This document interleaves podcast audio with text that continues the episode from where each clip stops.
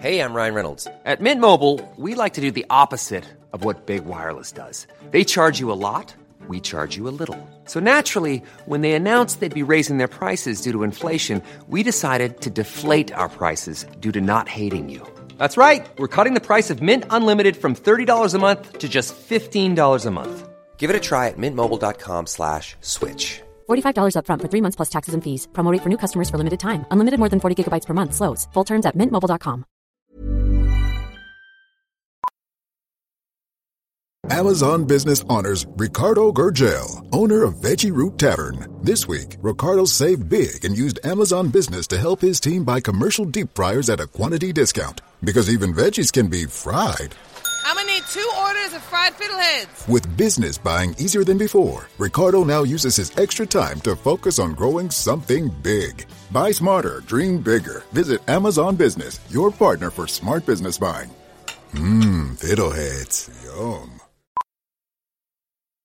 Amazon Business honors Ricardo Gurgel, owner of Veggie Root Tavern. This week, Ricardo saved big and used Amazon Business to help his team buy commercial deep fryers at a quantity discount. Because even veggies can be fried. I'm gonna need two orders of fried fiddleheads. With business buying easier than before, Ricardo now uses his extra time to focus on growing something big. Buy smarter, dream bigger. Visit Amazon Business, your partner for smart business buying. Mmm, fiddleheads. Yum. Kasalanan nila yan eh. Alam na nga nila may COVID. Kung saan saan pa sila nagpupunta. Wala kang awa. Tandaan mo ang araw na to. Pasyente. Magandang gabi po sa lahat, Sir Jupiter. Pakitago niyo po ako sa pangalang Nardo. Isa akong nurse sa isang ospital sa probinsya. Sa panahon pong ito ng pandemic, naging pangkaraniwan na sa akin ang makakita ng sunod-sunod na pagdating ng mga pasyente dahil sa COVID. Nais kong ibahagi sa inyo ang naiiba kong karanasan nang makilala ko ang isang COVID patient na itago na lang natin sa pangalang Mary. Sige na naman. Parang awan nyo na. Ayoko rito. Ayoko mamatay sa silid na to. Pakiusap, ilabas niyo ako rito. Huwag ka po magalala ma'am. Magiging okay din po kayo. Sa katunayan, dahan-dahan na pong pumubuti ang lagay nyo. Hindi! Hindi ako gagaling dito. Mamamatay ako rito. Maniwala ka sa akin. Eh, kaunting taste na lang po ma'am. Kapag sinabi na ng doktor na ligtas kayo, eh makakalabas na po kayo dito sa ospital. Hayop ka! Hindi ka marunong makinig. Mamamatay ako dito. Labas mo ako sabi. Nardo, bro, na paano yung pasyente? Parang ilang araw ka na niyang minumura. Nababalo na ba? Ewan ko, lagi mainit ulo eh. Hindi naman siguro nababaliw. Nervyosa lang siguro talaga si ma'am. Eh baka nasobrahan sa kape kaya paiba-iba ang mood. Sa bagay, sino nga bang gustong magtagal sa ospital? Lalo na ngayon sa panahon ng pandemya. Pero alam mo, kahit ako magagalit din. Aba, lalo na kung makita akong bill na babayaran. Ganoon na lang ang naging biruan namin ni Drake. Sir Jupiter, isa ako sa mga nurse na tumitingin kay Ma'am Mary. At sa totoo lang po, minsan ay parang gusto ko nang paniwalaan ang sinabi ni Drake na nababaliw na ito. Paano'y kahit mag-isa na lang, ay patuloy pa rin nitong sinasambit sa sarili ang mga katagang iyon. Mamamatay ako rito. Mamamatay ako rito. Pakiusap ayoko rito. Napapailing na lang ako. Nagulat pa ako nang bigla niya akong tawagin. Nakita pala kasi niya ako na nakatingin sa kanya.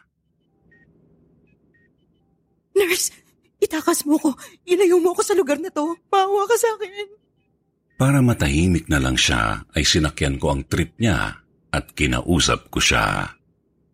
Pero ma'am, safe ka po rito. Gagabutin ka po namin.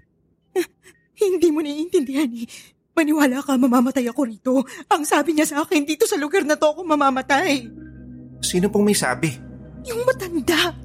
Lahat ng sinabi niya sa akin nagkatotoo. Eh, sino pong matanda yun? Nakilala ko lang siya sa isang handaan. Tapos, bigla na lang niyang sinabi sa akin na mag-iingat ako dahil mananakawan ako. At nagkatotoo nga yun. Sinabi niya rin sa akin na magkakasakit ako. Ito nga ako. May sakit ako. Huli niyang sinabi na mamamatay ako sa ospital. Pero maiiwasan daw yun kung pakakawalan mo ko rito. Kaya maawa ka sa akin, pakawalan mo ako! Pinagtsagaan kong makinig sa mahabang kwento ni Ma'am Mary. Sinadya kong bagalan ang pagche-check sa kanya. Gusto ko kasing maramdaman niya na may taong handang makinig sa kanya sa nakakadepress na lugar na iyon ng ospital. Hindi ka naniniwala sa akin, no? Wala ka talagang silbi! Nagulat ako dahil biglang nagalit na naman si Ma'am Mary. Dumungaw ka sa bintana. Nandun siya. Binabantayan ako nung matanda. Pagdungaw ko ay napalunok pa ako sa pagkabigla. Mayroon nga kasing matandang nakatayo sa kabilang kalye para itong nakatingin lang din sa bintana ng silid. Pero ipinagsawalang bahala ko ito. Pwede naman kasing nagkataon lang na may matanda roon. Ma'am Mary, mabuti pa akong magpahinga na kayo at huwag mag-isip ng kung ano-ano. Hindi po makakabuti sa inyo ang ganyan. Inutil! Animal ka! Kargo mo ang buhay ko pag namatay ako. Wala kang awa. Tandaan mo ang araw na to! Ilang araw lang ang nakalipas ay nagulat ako. Buong akala ko ay isa si Mary sa mga pasyenteng malalampasan ng sakit na COVID dahil nakita ko namang bumubuti ang kalagayan niya. Subalit hindi pala. Binawian nga siya ng buhay. Kinabahan ako sa isiping nagkatotoo nga ang sinabi niya na doon siya mamamatay.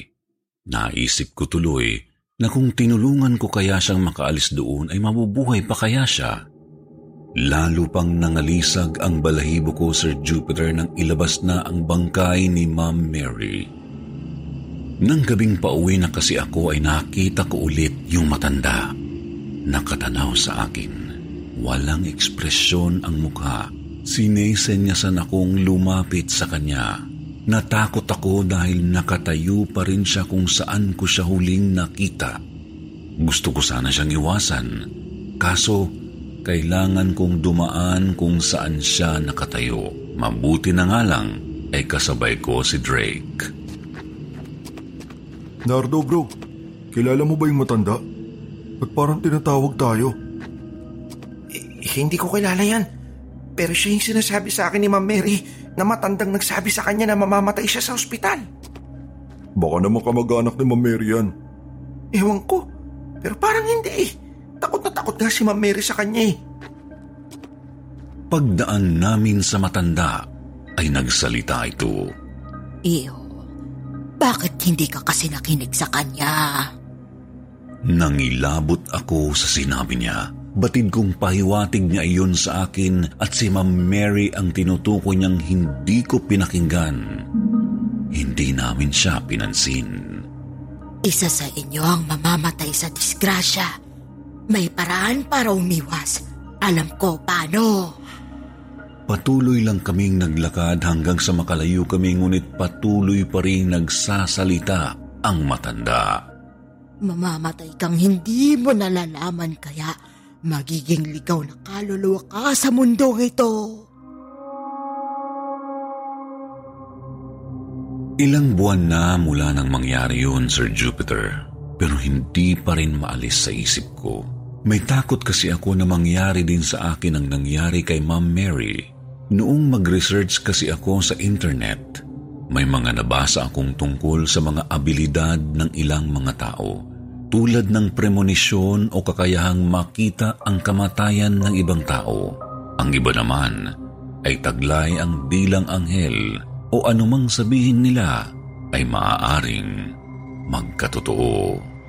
Kaya sa tuwing pauwi na ako galing trabaho ay madalas kong tingnan kung makakasalubong ko pa ang matanda. Para kasing gusto ko itanong sa kanya kung ako ba ang tinutukoy niyang mamamatay sa disgrasya at kung alam nga niya talaga ang paraan sa pag-iwas ng kamatayan, ay gusto ko na rin malaman.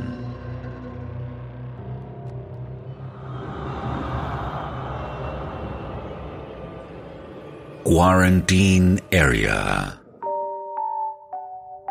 Ako po si Aida. Ang kwentong nais kong ibahagi sa inyo ay nangyari nito lamang nakaraang buwan kung saan ako na-quarantine dahil nag-positive ako sa COVID. Sa quarantine area pong ito ay nakilala ko si Mang Pilo, janitor sa naturang facility. Matagal na po ba kayo rito? Medyo. Ang lungkot po rito, ano?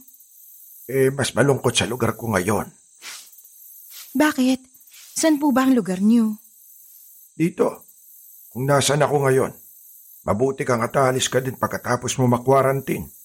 Ako eh, kailangan manatili dito. Hindi kasi ako makalabas.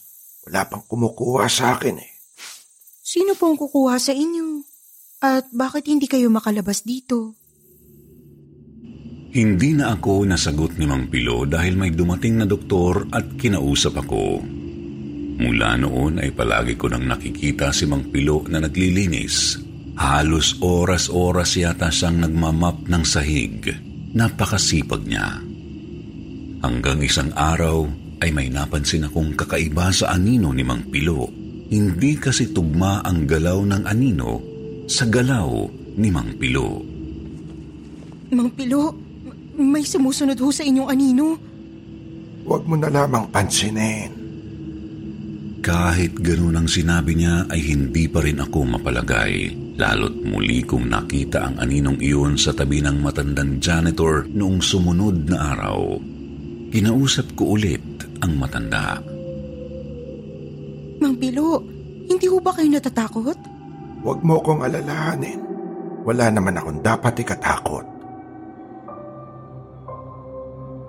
Dahil doon ay sinarili ko na lang ang takot ko sa nakikita ko. Baka nga sanay na si Mang Pilo sa mga ganoong nilalang. Subalit, ganoon na lang ang kilabot na gumapang sa aking katawan nang paalis na ako sa quarantine facility na iyon at makausap ang doktor. Ah, ma'am, pwede na po kayong umalis. May hinahanap po ba kayo? Tanong ng doktor nang mapansin niyang palinga-linga ako. Ah, Doc, magpapaalam lang po sana ako kay Mang Pilo. Yung janitor po dito. Kasi kahit papano eh, naging kaibigan ko na rin siya. Nagkakakwentuhan po kami kapag naiinip na ako rito eh. Mang Pilo? Opo, magpapaalam lang po ako sa kanya. Wala kaming janitor dito ho na Mang Pilo. Pero may naging pasyente kaming Pilo ang pangalan. Nagtrabaho siya bilang janitor sa isang kumpanya. Ang kaso, habang narito siya sa quarantine facility, eh bigla siyang inatake sa puso. Mag-iisang buwan na mula nang dumating ka rito. Hindi ako nakakibo, Sir Jupiter. Gusto kong isipin na pinaprank lang ako ni Doc. Pero seryoso siya sa sinabi niya. Kaya naman nagsimulang manlamig ang mga kamay ko. Ang ibig sabihin ay multo na lang pala ang kinakausap ko. At marahil ang anino na nakikita ko sa tabi niya ay siyang susundo sa kanya o ano. Hindi ko rin may paliwanag. Kaya pala hindi na siya nakakaramdam ng takot. Umalis ako sa facility na iyon na bitbit ang mga katanungan sa isip ko. Isang lingon pa bago ako sumakay ng taxi pero hindi ko na talaga nakita si Mang Pilo.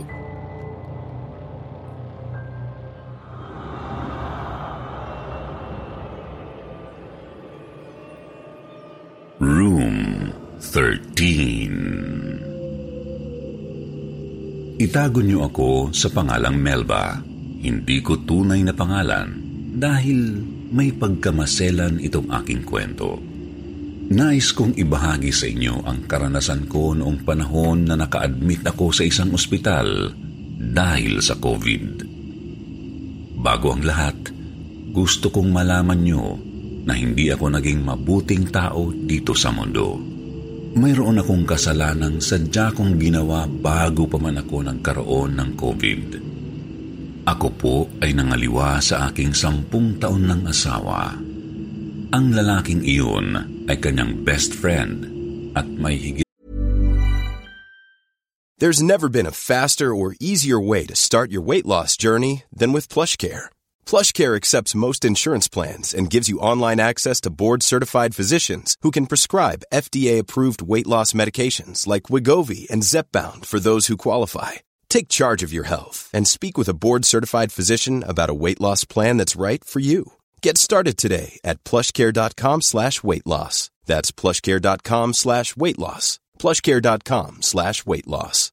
If you're looking for plump lips that last, you need to know about Juvederm lip fillers. With Juvederm Volbella XC and Juvederm Ultra XC, your lip look, whether it's subtle or bold, can last up to one full year with optimal treatment and no additional maintenance. Find a licensed specialist and see if it's right for you at juvederm.com today. That's J U V E D E R M.com. Add fullness to lips in adults over 21 with Juvederm Volbella XC or Juvederm Ultra XC. Do not use if you have severe allergies or a history of severe allergic reactions, or if you're allergic to lidocaine or the proteins used in Juvederm. Tell your doctor if you have a history of scarring or taking medicines that decrease the body's immune response or that can prolong bleeding. Common side effects include injection site redness, swelling, pain, tenderness, firmness, lumps, bumps, bruising, discoloration, or itching. As with all fillers, there's a rare risk of unintentional injection into a blood vessel, which can cause vision abnormalities, blindness, stroke, temporary scabs, or scarring.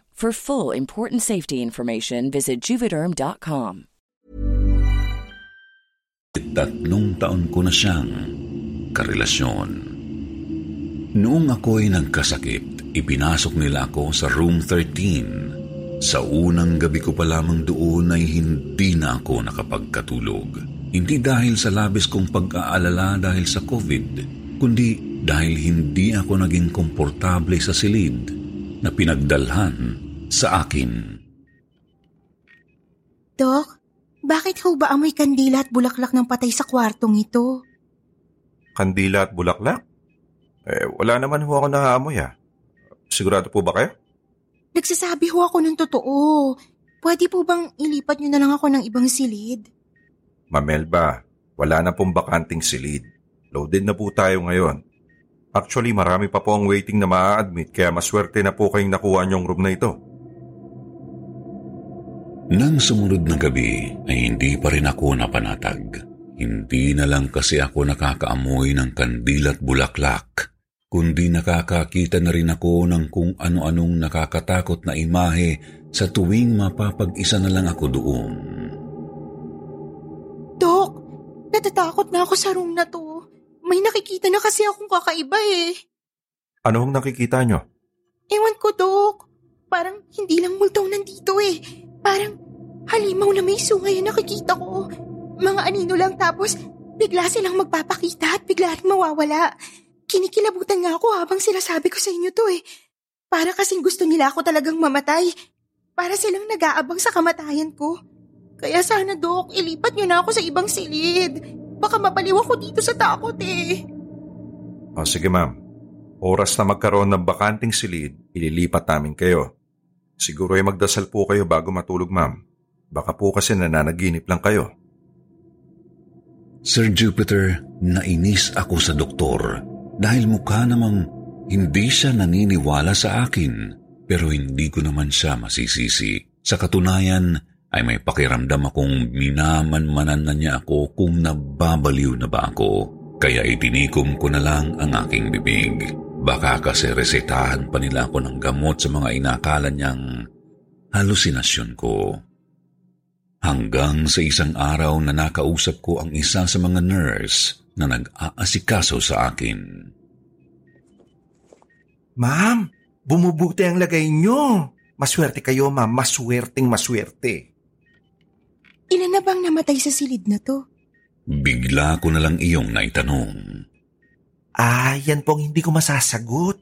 Eh, hindi ko rin po alam, ma'am eh. Pero alam nyo, Sir Jupiter, inamin rin sa akin nung nurse bago ako umalis sa ospital na kaya niya sinabing swerte ako dahil sunod-sunod na pasyente na ang namatay sa mismong silid na iyon dahil sa COVID. Pero dahil nga sa magaling na ako, ay masaya akong biniro ng nurse. Sabi ko sa iyo, mami, hindi ka pa mamamatay. Alam niyo kung bakit? Dahil masamang damo kayo. Ay hindi, biro lang po. Ingat po kayo lagi sa labas, ha? Bigla kong naalala ang kasalanang ginagawa ko sa asawa ko. Baka iyon ang dahilan kung bakit pakiramdam ko ay nakaabang sa kamatayan ko ang mga mukhang halimaw na nakita ko sa silid. Natakot ako. Baka kasi impyerno ang kalagyan ko kung ipagpatuloy ko pa ang pakikipagrelasyon ko sa best friend ng asawa ko. Kaya naman, inihinto ko na ang pakikipagkita sa kanya. Sa ngayon ay lihim ko pa rin sa asawa ko ang marumi kong sikreto. Pero alam kong balang araw ay makakayanan ko ring ipagtapat sa kanya ang lahat nang sa gayon ay mawala na ng tuluyan ang bigat sa aking dibdib.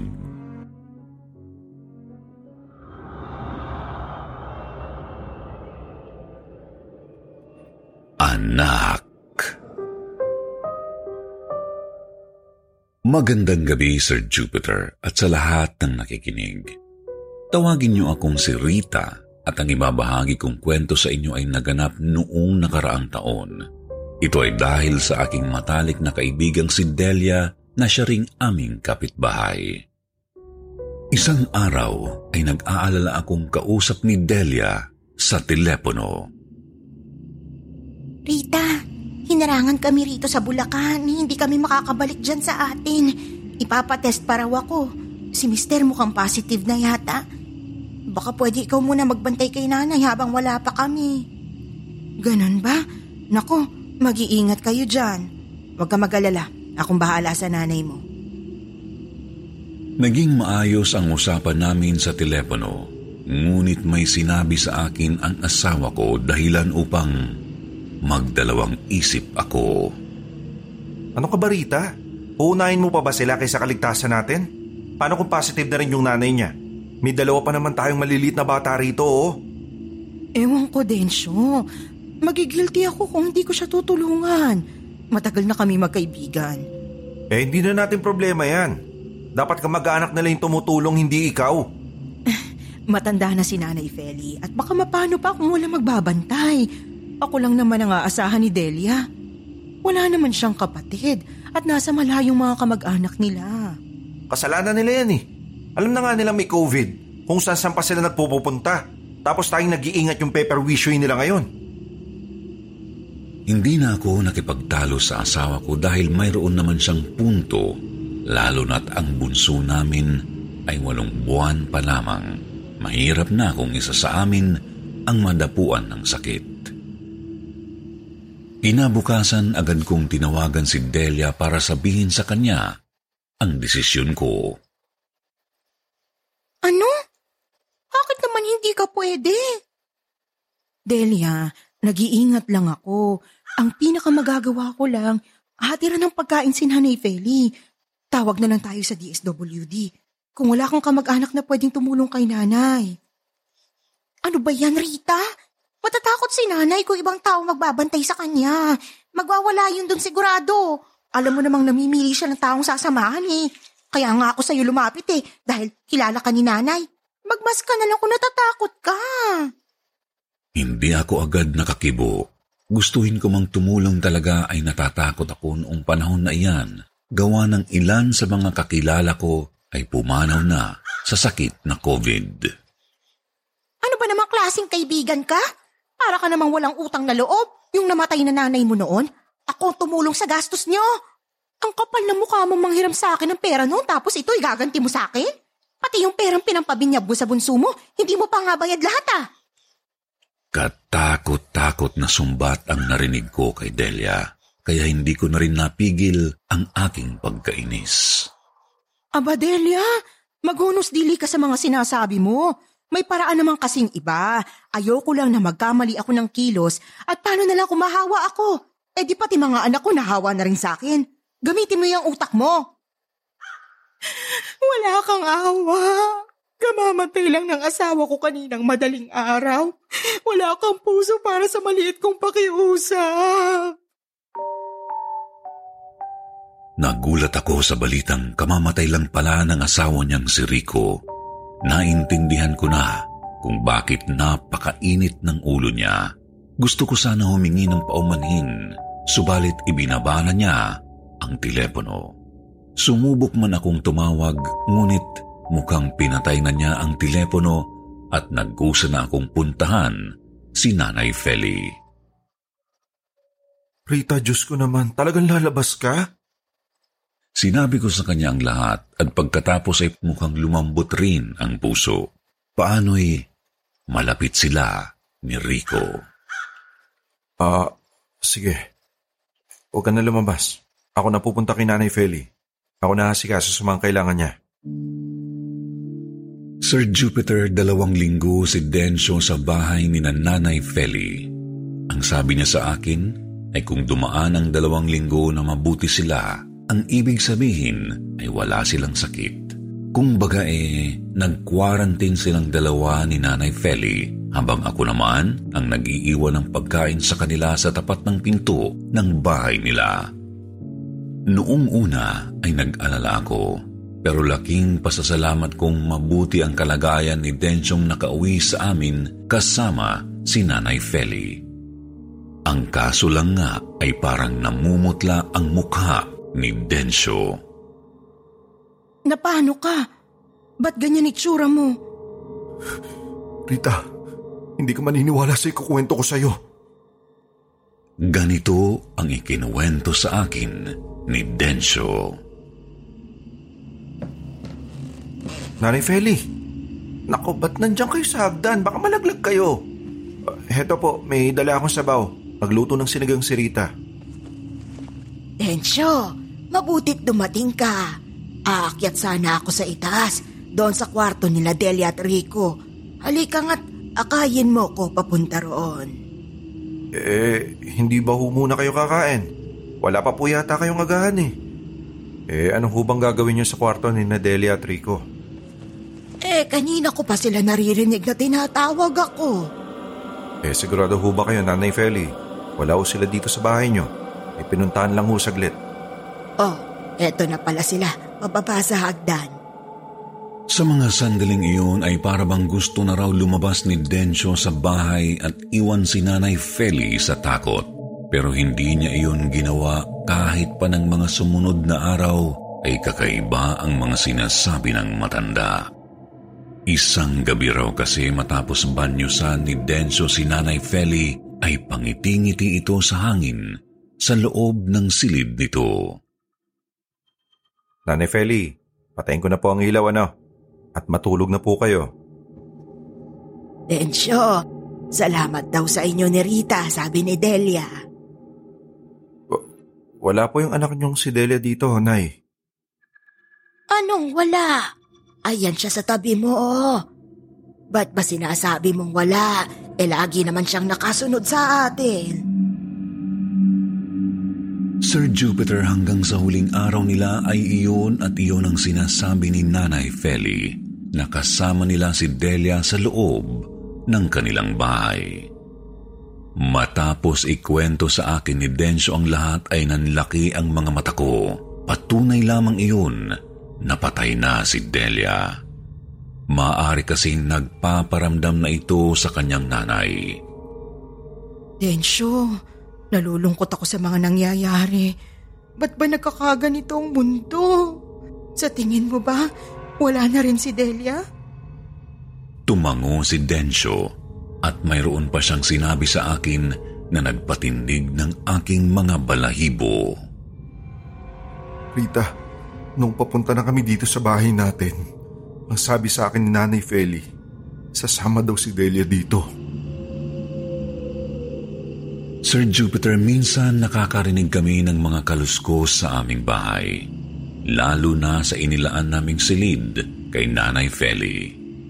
Pakiwari namin ay binabantayan pa rin siya ng kanyang anak. Kami naman ni Delia ay hindi na nakapag-usap pang muli hanggang sa isang araw ay nabalitaan ko na lang na pumanaw na rin siya. Lubos akong nalungkot dahil nag-away kami sa huling pag-uusap namin. Gayunpaman ay hindi ko tinalikuran ang huling-hiling niya na alagaan ang kanyang nanay. Sa palagay ko ay pinatawad na niya ako lalo pat kami na ni Densyo ang tumayong anak ni Nanay Feli. Hanggang dito na lamang ang aking ibabahaging kwento. Maraming salamat at magandang gabi.